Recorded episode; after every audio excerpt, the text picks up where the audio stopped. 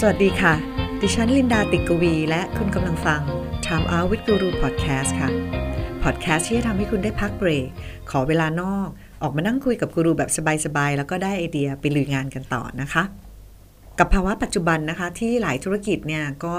เริ่มกลับมาเปิดดำเนินการได้ละนะคะ พอเราเริ่มกลับมาดำเนินการได้ตอนนี้จาก 3-4 เดือนที่เราแทบไม่มีรายได้เลย หรือว่ารายได้น้อยมากๆเลยเนี่ยนะคะ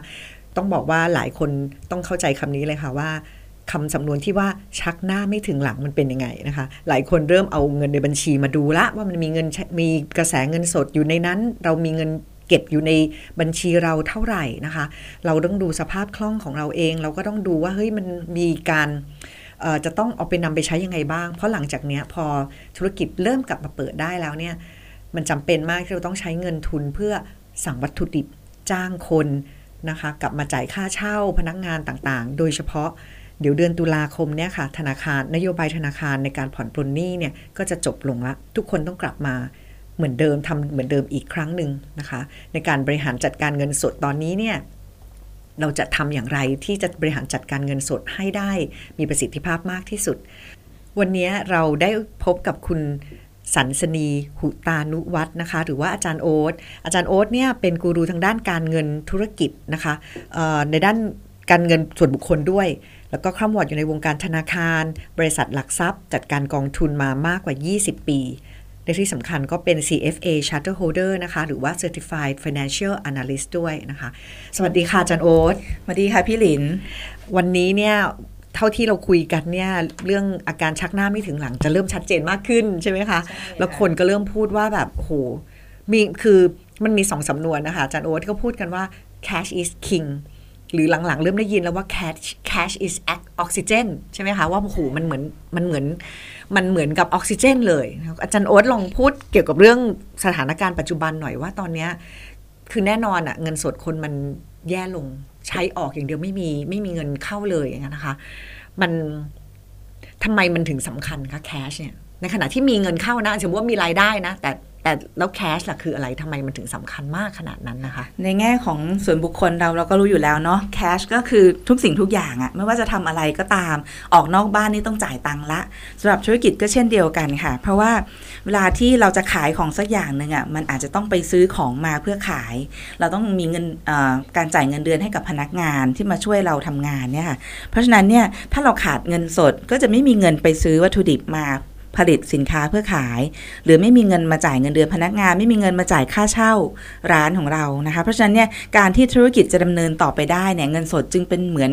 เป็นเหมือนออกซิเจนที่ทำให้ร่างกายนั้นมันสามารถมีชีวิตต่อไปได้นะคะ เช่นเดียวกันค่ะค่ะ อันนี้นี่ไม่สามารถ จ่ายจ่ายเงินพนักงานด้วยใช้บัตรเครดิตได้ใช่ไหมเรารับไหมคะถ้าเราเป็นเป็นลูกน้องแล้วนายนายคนอยากจะจ่ายบัตรเครดิต แต่ว่าคนรับอาจจะไม่รับได้เนาะใช่ไหมคะเพราะฉะนั้นเนี่ยตอนนี้เนื่องจากพอแคชมันเป็นคิงหรือมันแคชมันเป็นออกซิเจนเนี่ยวิธีการที่เราจะเพิ่มเงินสดทำได้ไหมคะ เพิ่มกระแสเงินสดหรือว่าคำว่าสภาพคล่องนี่มัน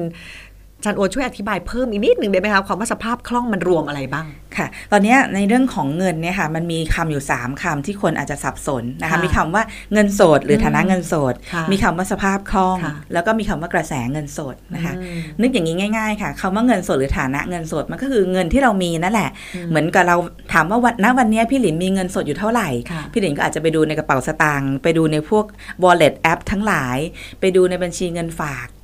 ทั้งหลายอย่างเงี้ยค่ะ เงินฝากที่เป็นเงินฝากที่มันสามารถเบิกถอนมาได้เบิกถอนได้ทันทีนะคะ อันนี้ก็เรียกว่าเป็นฐานะเงินสด แต่ตัวกระแสเงินสดอะคือเหมือนกับเงินไหลเข้า สุทธิกับเงินไหลออกในช่วงเวลาหนึ่งหนึ่งสมมติว่าเราเป็นมนุษย์เงินเดือนเนี้ยค่ะเราอาจจะดูเงินที่ไหลเข้าในเดือนนั้น กับเงินที่ไหลออกในเดือนนั้น ว่าสุทธิแล้วเงินของเรากระแสเงินสดเป็นบวกหรือเป็นลบนะคะอีกคำหนึ่งคือคำว่าสภาพคล่องค่ะสภาพคล่องคือเวลาที่เรามีสินทรัพย์อยู่เนี้ยบางคนอาจจะบอกโอ้รวยมากเลยฐานะดี แต่ปรากฏว่าส่วนใหญ่แล้วสินทรัพย์ที่เขาถือกลายเป็นที่ดิน ซึ่งอาจจะไม่ได้ทำให้เกิดรายได้เพราะเป็นที่ดินที่ทิ้งร้างว่างเปล่าเอาไว้ ไม่มีสภาพไม่มีสภาพคล่องเพราะกว่าจะขายที่ดินได้ใช้เวลาเป็นปีๆและในยุคอย่างเงี้ยยุคเศรษฐกิจแบบเนี้ยที่ดินมันจะขายยากมากค่ะ เพราะฉะนั้นสินทรัพย์ที่เรามีอยู่เนี่ยควรจะถือในรูปของเงินสด หรือใกล้เคียงกับเงินสด ที่เขาเรียกว่า near cash หรือ cash equivalent ที่มันเปลี่ยนเป็นเงินสดได้เร็วอย่างสมมติว่า เป็นทอง ก็ทองก็จริงๆทองได้ไหมคะ cash equivalent ไหมคะ ไม่ไม่ equivalent ในเหรอในเชิงของด้านการเงินของเรานะคะอ๋อเราก็จะบอกว่าทองมันไม่ equivalent ทำไมมันถึงไม่ equivalent ไอ้ตัวที่บอกว่า cash equivalent เนี่ยมันต้องเปลี่ยนเป็นเงินสดได้เร็ว และคาดการณ์จำนวนเงินที่จะได้กลับมาได้ค่อนข้างจะแน่นอนอ๋อเพราะฉะนั้นทองมันขึ้นขึ้นลงมันขึ้นสูงลงไม่รู้ว่าขายสมมุติว่าขายวันไหนก็ไม่รู้แหละ วันนั้นราคาทองอาจจะตกก็ได้ มันไม่ได้เงินตามจำนวนที่เราต้องการ หรือหุ้นก็เช่นเดียวกันมันมีความผันผวนสูงอืม แต่ไอตัวที่ใกล้เงินสดคืออย่างเช่น เงินฝากธนาคารแบบไม่เกิน 3 เดือนอย่างเงี้ยค่ะ หรือว่าพวกเช็ค ลงมาที่ล่วงหน้าไม่เกิน 3 เดือนที่เราได้มาแล้วแล้วรอขึ้นเงิน หรือพวกกองทุนรวมที่เราสั่งขายวันนี้พรุ่งนี้ได้ตังค์อย่างเงี้ยเราก็จะถือว่า near cash อืนะคะมโหเคลียร์มากเลยดีค่ะ ทีนี้เราจะเพิ่มกระแสเงินสด หรือว่าสภาพคล่องเนี่ยมีวิธีการอะไรบ้างคะอาจารย์โอ๊ตอยากแนะนำมีทั้งหมด 6 วิธีนะคะ ซึ่งไอตัวหลักเนี้ยค่ะใช้ได้กับทั้งเรื่องของธุรกิจ แล้วก็เรื่องของการเงินส่วนบุคคลด้วยนะคะ มาดูวิธีแรกกันก่อนนะคะ เพิ่มยอดขายหรือเพิ่มรายได้ โดยเฉพาะไอรายได้ที่รับเป็นเงินสดอย่างเงี้ยค่ะ บริษัททั้งหลายเนี่ยอาจจะบอกโอ้ยอดขายฉันเยอะแต่ปรากฏว่าให้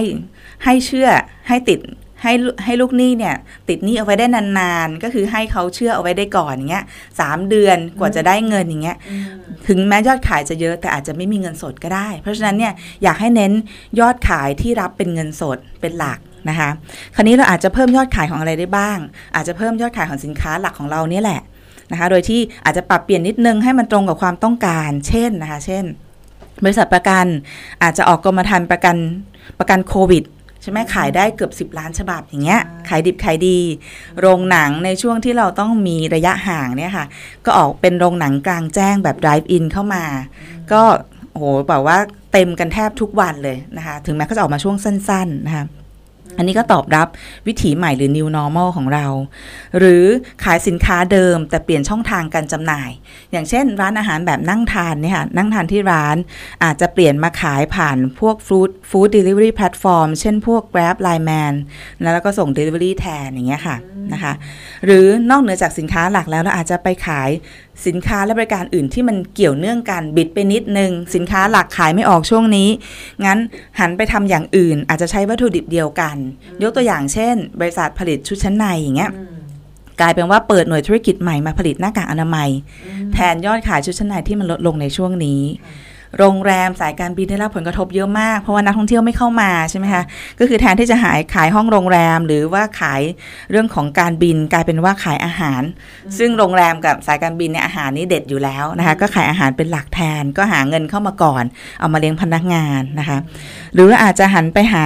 สินค้าและบริการอื่น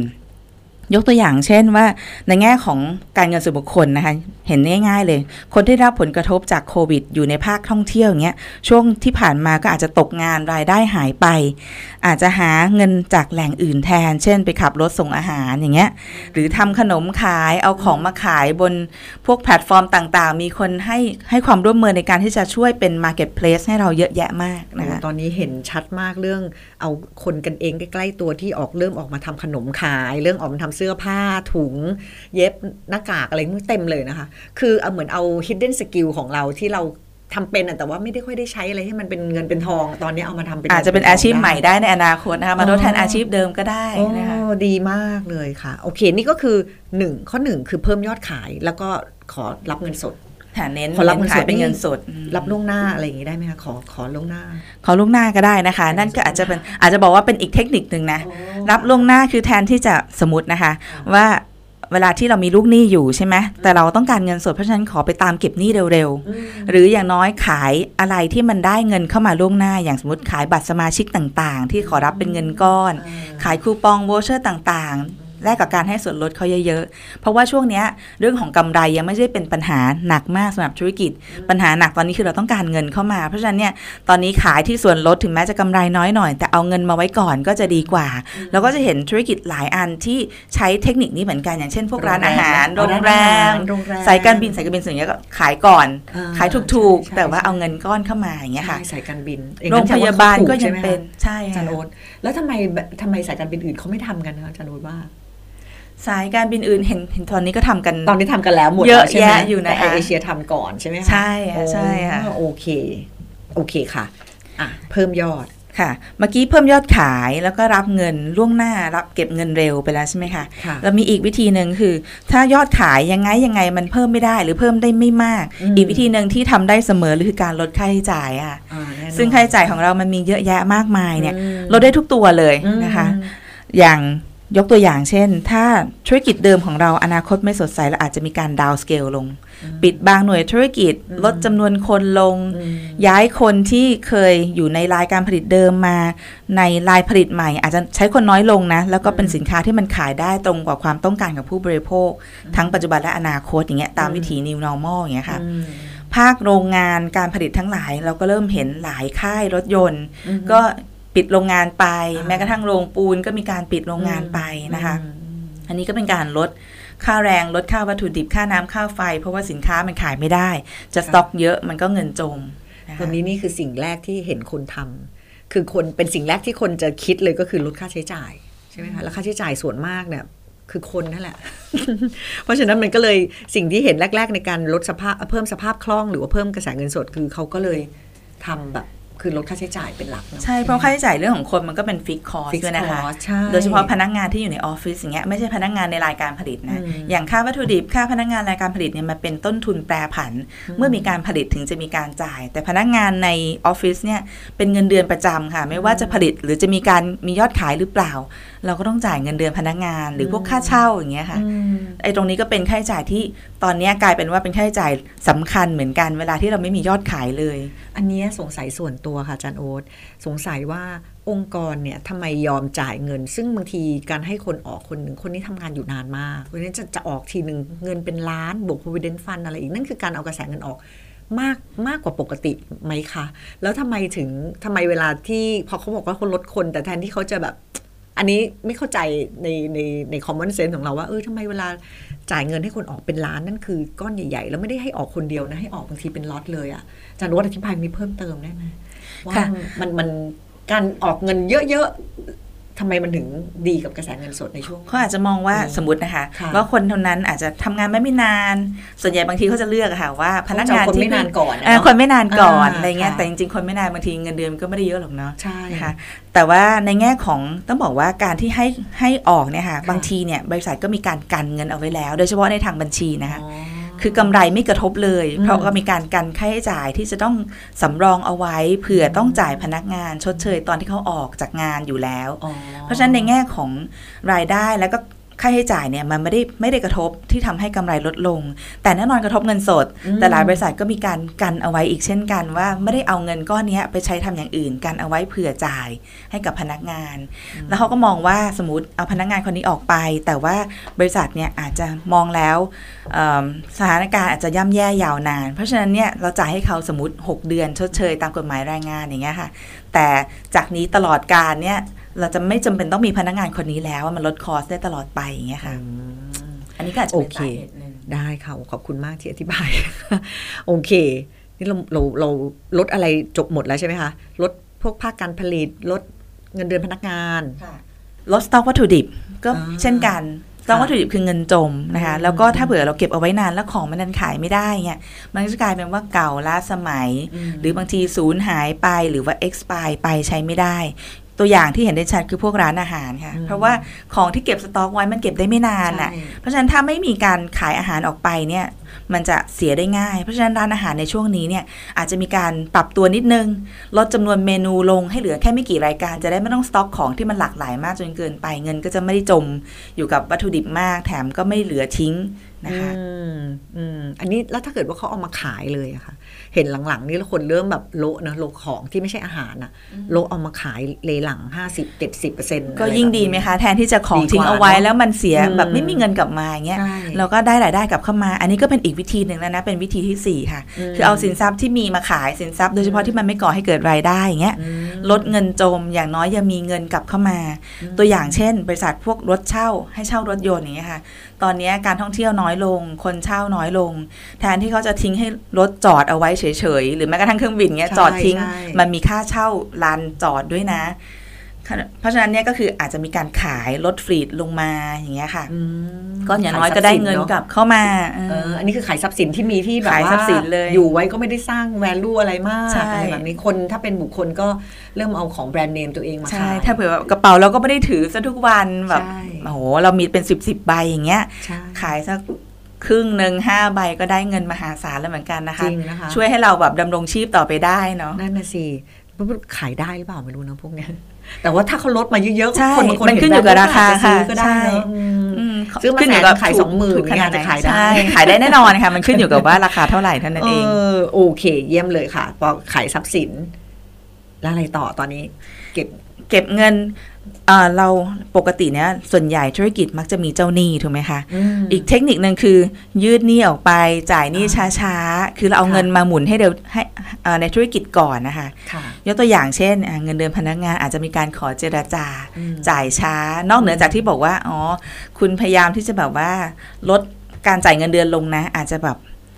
ปกติเขาทำงาน 5 วันหยุด 2 วัน อาจจะขอแบบอ๋อทำแค่ 3 วันได้ไหมหยุดสัก 4 วันค่ะอะไรเงี้ยเป็นการลดเงินเดือนนอกเหนือจากการลดเงินเดือนแล้ว ขอจ่ายช้าอีกนิดนึงได้ไหมอืมอธิบายสถานการณ์ให้พนักงานเข้าใจ ซึ่งอืมคิดว่าพนักงานส่วนใหญ่ก็เข้าใจอยู่แล้วแหละอืมคือจ่ายช้าหรือจ่ายบางส่วนก่อน ให้เขามีอืมเงินไปใช้ในชีวิตอืมประจำวันนะคะหรือว่าตอนนี้รัฐบาลก็ออกมาช่วยเหลือ โดยการให้ยืดเวลาจ่ายภาษีเงินได้ของปี 62 ไปจนถึงเดือนสิงหาอย่างเงี้ย หรือของภาษีรอบกลางปีจ่ายให้ภายภายในเดือนกันยาอย่างเงี้ยนะคะค่ะหรือว่าเรามีหนี้กับแบงก์ซึ่งเดี๋ยวแบงก์จะกลับมาเก็บ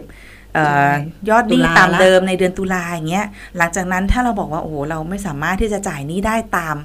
ตามจำนวนเงินเดิม อาจจะไปเจราจาขอลดหนี้นิดนึง หรือว่าขอยืดเวลาการจ่ายให้ยาวขึ้น แต่จ่ายจำนวนน้อยลงตามที่ธุรกิจของเราอะสามารถที่จะ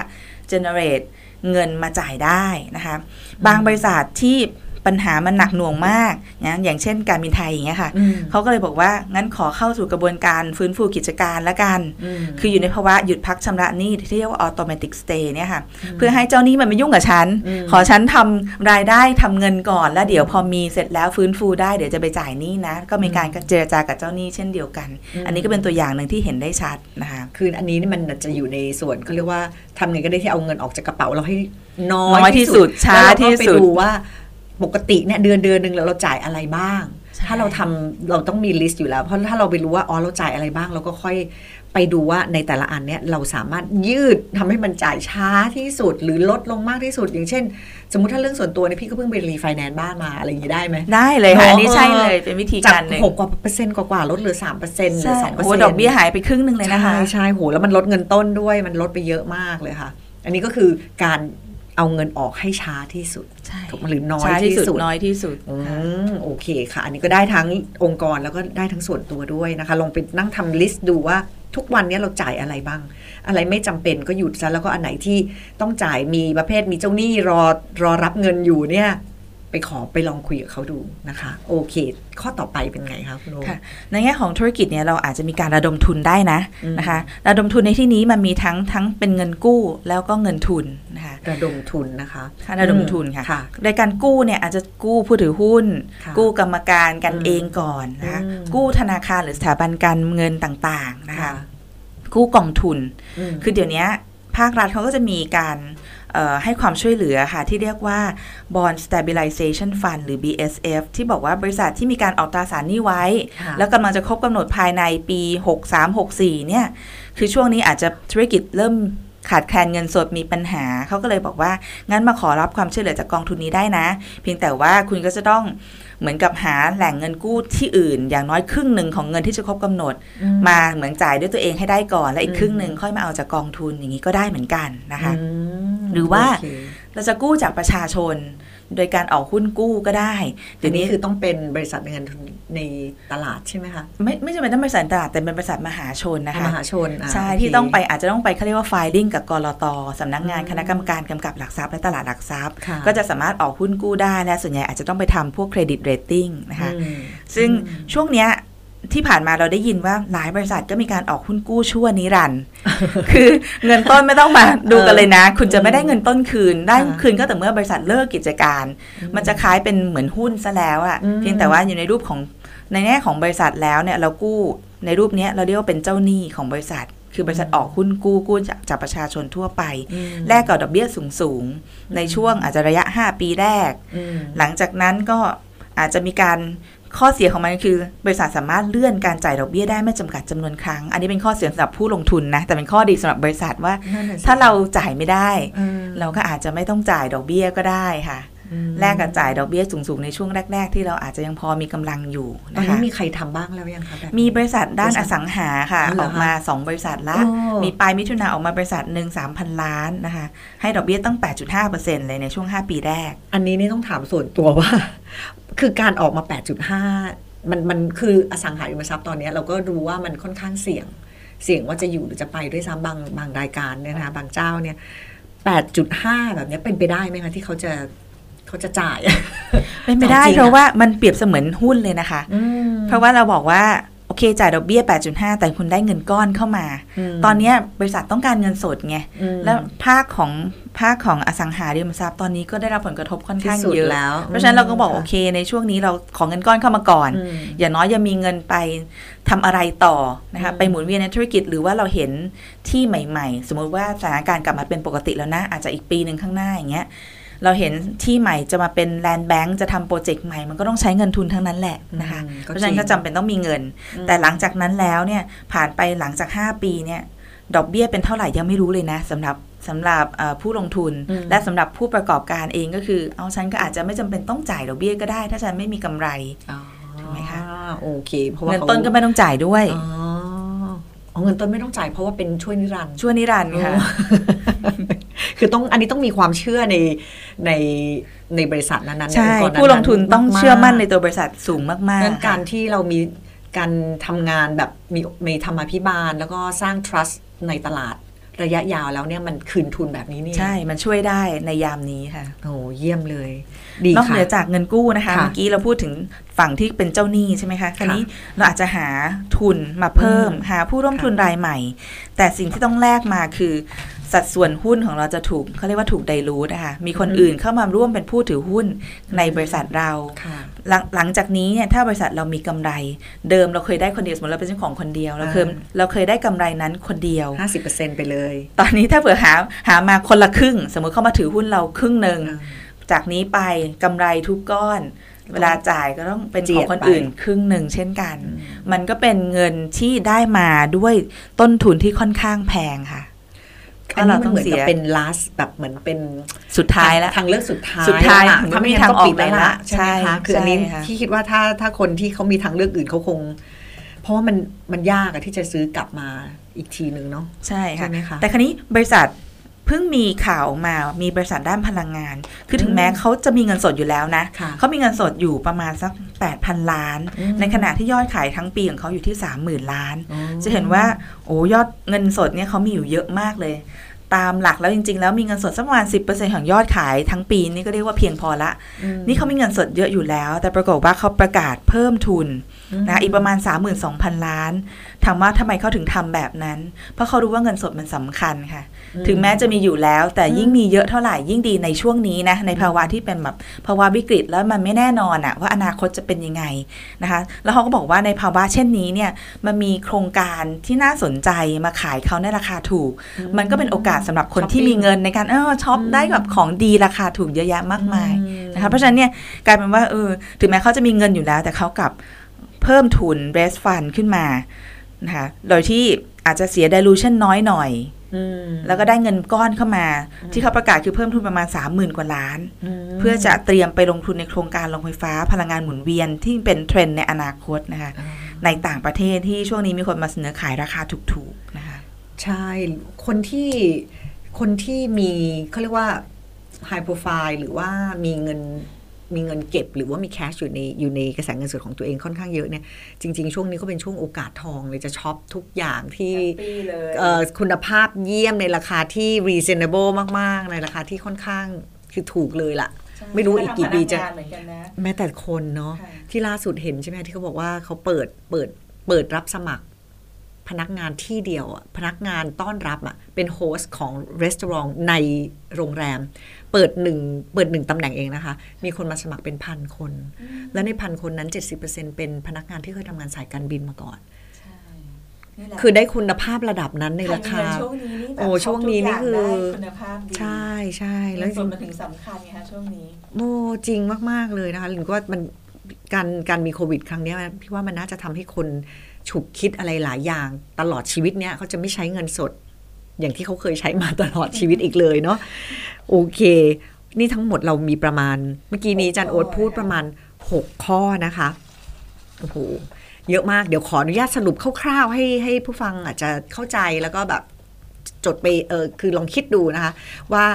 เราทำอะไรในนี้ได้บ้างทั้งในองค์กรทั้งเรื่องส่วนตัวมี 6 ข้อนะคะ วิธีที่เราจะพิชิตปัญหาขาดแคลนเงินสดอิสรภาพคล่องเนี่ยก็คือ เพิ่มลดขายเก็บจ่ายระดมทุน 6 อย่างนะคะ เพิ่มคือเพิ่มเพิ่มยอดขาย แต่เพิ่มยอดขายวงเล็บนิดนึงนะคะ เงินสดนะคะ เงินสดเท่านั้นนะคะ แล้วก็ 2 ลดรายแน่นอนลดค่าใช้จ่าย 3 ขายขายก็คือขายทุกอย่างที่ขายได้ะค่ะ ขายสินทรัพย์อะไรทุกอย่างที่เรามีอยู่ในสิ่งอยู่ในสต็อกของเราที่สามารถขายได้ 4. เก็บ เก็บเงินเร็วค่ะเก็บเงินเร็วเก็บเงินล่วงหน้าอะไรประมาณนี้พวกขายบัตรสมาชิกอะไรประมาณนี้เป็นต้นนะคะห้า